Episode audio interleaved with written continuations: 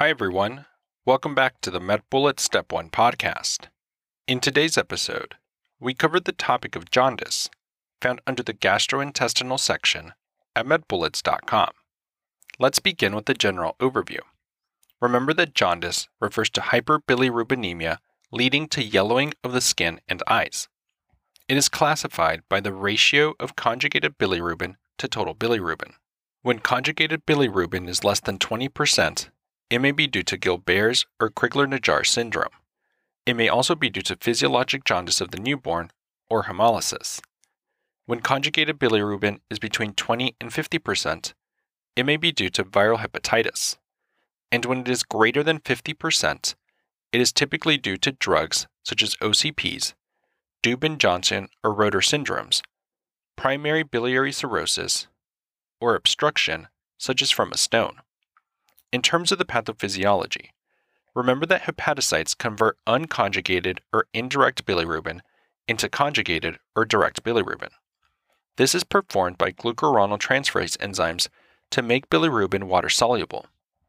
And bilirubin is not toxic at moderate levels, but high increases can result in kernicterus and death.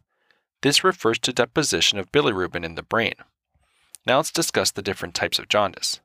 Hemolytic is due to destruction of red blood cells that the conjugation and excretion system cannot handle. This can result from hereditary hemolytic anemias and Rh incompatibility, amongst other causes. Obstructive is due to intrahepatic or bile duct block, which does not allow the body to excrete bilirubin. This can result from oral contraceptives, a gallbladder stone, and a carcinoma of the head of the pancreas. Hepatocellular is due to damage to the liver, such as from hepatitis or cirrhosis, which decreases the ability of conjugation and excretion systems to handle normal bilirubin loads. And finally, let's quickly review the different features of the different types. For hepatocellular, the hyperbilirubinemia may be conjugated or unconjugated. Urine bilirubin will be increased, and urine urobilinogen will be normal or decreased. Obstructive will have conjugated hyperbilirubinemia, increased urine bilirubin, and decreased urine urobilinogen. And hemolytic type will have hyperbilirubinemia that is unconjugated. There will be no urine bilirubin, and urine urobilinogen will be increased. Now that we've discussed the major points relating to jaundice, let's walk through a question to apply what we've learned and get a sense of how the topic might be tested. For this question, consider the following clinical scenario. A 20 year old male presents to the emergency department because of several days of back pain and fatigue. He is a college student who just returned from a study abroad program in Morocco. During his final week abroad, he engaged in a number of recreational activities, including swimming at the beach, eating local foods such as couscous and bean salad, and riding a camel into the desert. His temperature is 99 degrees Fahrenheit, or 37 degrees Celsius. Blood pressure is 121 over 79. Pulse is 70 beats per minute, and respirations are 11 breaths per minute. He says that otherwise he has been healthy except for some episodes of dark urine. Upon physical exam, his skin is found to be more yellow than usual under his eyelids. Which of the following findings would most likely be seen in this patient? And the answer choices are Choice 1 Absent urine bilirubin. Choice 2 elevated urine bilirubin. Choice 3, decreased urine urobilinogen. Choice 4, conjugated hyperbilirubinemia. Or choice 5, elevated aspartate aminotransferase.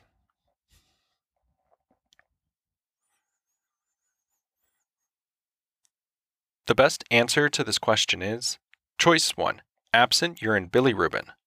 This patient with back pain, fatigue, jaundice, and dark urine after eating beans most likely has hemolytic jaundice secondary to glucose 6 phosphate dehydrogenase deficiency. Patients with hemolytic anemia do not have bilirubin in their urine. Patients may have jaundice because of three major reasons hepatocellular dysfunction, biliary system obstruction, and hemolysis of red blood cells.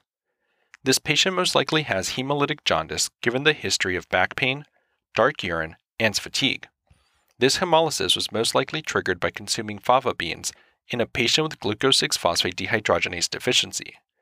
In hemolytic jaundice, the hepatocellular and biliary systems are functioning properly, but are unable to compensate for the dramatically increased load of unconjugated bilirubin that is being produced. Since all of the excess bilirubin is unconjugated, bilirubin is still excluded from the urine in this type of jaundice. Let's also discuss why the other choices are incorrect. Choice 2. Bilirubin is able to be excreted in the urine after it is conjugated. Urine bilirubin is therefore elevated in cases of obstructive jaundice where conjugated bilirubin is forced into the bloodstream. Choice 3. Urine urobilinogen is elevated in hemolytic jaundice because the liver is unable to cope with the increased quantity of bilirubin being produced. This unconjugated bilirubin is therefore transformed into urobilinogen and excreted by the kidney. Choice 4. Hemolytic jaundice is a form of unconjugated hyperbilirubinemia because the primary defect is dramatically increased production of bilirubin from lysis of red blood cells. Choice 5. Aspartate aminotransferase levels are indicative of liver damage, which can be seen with many different causes of hepatocellular jaundice. It would not be seen with hemolytic jaundice. Finally, a bullet summary. Excessive hemolysis can lead to dramatically increased levels of unconjugated bilirubin in the blood, which is subsequently processed into urobilinogen and excreted by the kidneys. That's all for this review about jaundice. We hope that was helpful. This is the MedBullets Step 1 podcast, a daily audio review session for MedBullets, the free learning and collaboration community for medical student education. As a reminder, you can follow along with these podcast episodes by reviewing the topics directly on medbullets.com. You can listen to these episodes on the MedBullets website or phone app while reading through the topic. If the MedBullets podcast has been valuable to you, we'd be thrilled if you considered leaving us a five star rating and writing us a review on Apple Podcasts. It will help us spread the word and increase our discoverability tremendously. Thanks for tuning in. We'll see you all tomorrow right here on the MedBullets Step 1 podcast.